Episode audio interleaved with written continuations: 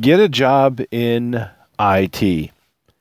On this episode of this podcast, I want to talk about getting a job as a cybersecurity uh, individual, like uh, something in the cybersecurity realm. Believe it or not, a lot of your cybersecurity people really aren't. They're not systems administrators either, or network administrators. They're just doing cybersecurity. So you really don't necessarily have to know all there is to know about system administration, PC technician position, something like this. A couple of tools to use when you want to learn cybersecurity. Let's talk about it a little bit, right? Cybersecurity. It is the securing of the network, securing of the um, location or the computers or servers in your location is nothing more than two things, really. The first thing is making sure that you have your vulnerabilities taken care of.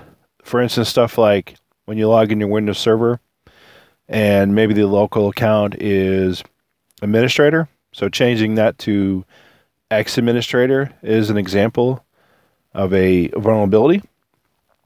And there are several things out there, vulnerability scans you can use that tell you, okay, change this setting in Windows to make it more secure. That's that's one.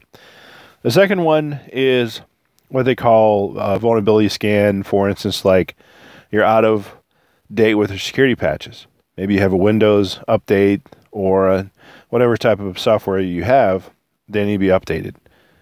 And the other thing, or the other part of that, right?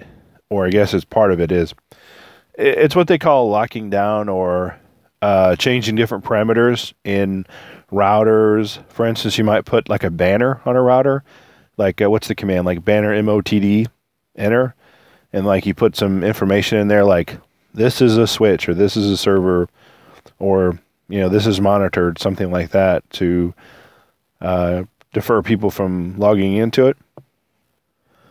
So most people don't know how they won't remember this stuff, right? There are actually tools out there that will scan your uh, server instance or your environment to assist you and tell you this is what you need to do.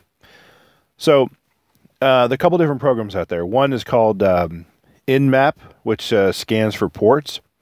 The other one is called um, uh, Splunk, which scans for logs on a server. For instance, it'll it'll scan all of your environments and then uh, generate logs based on that.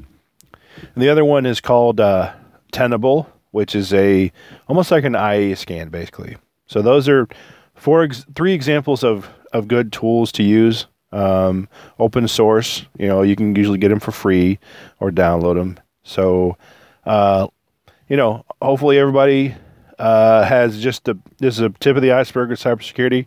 So uh, thanks everybody for listening podcast and have a great day.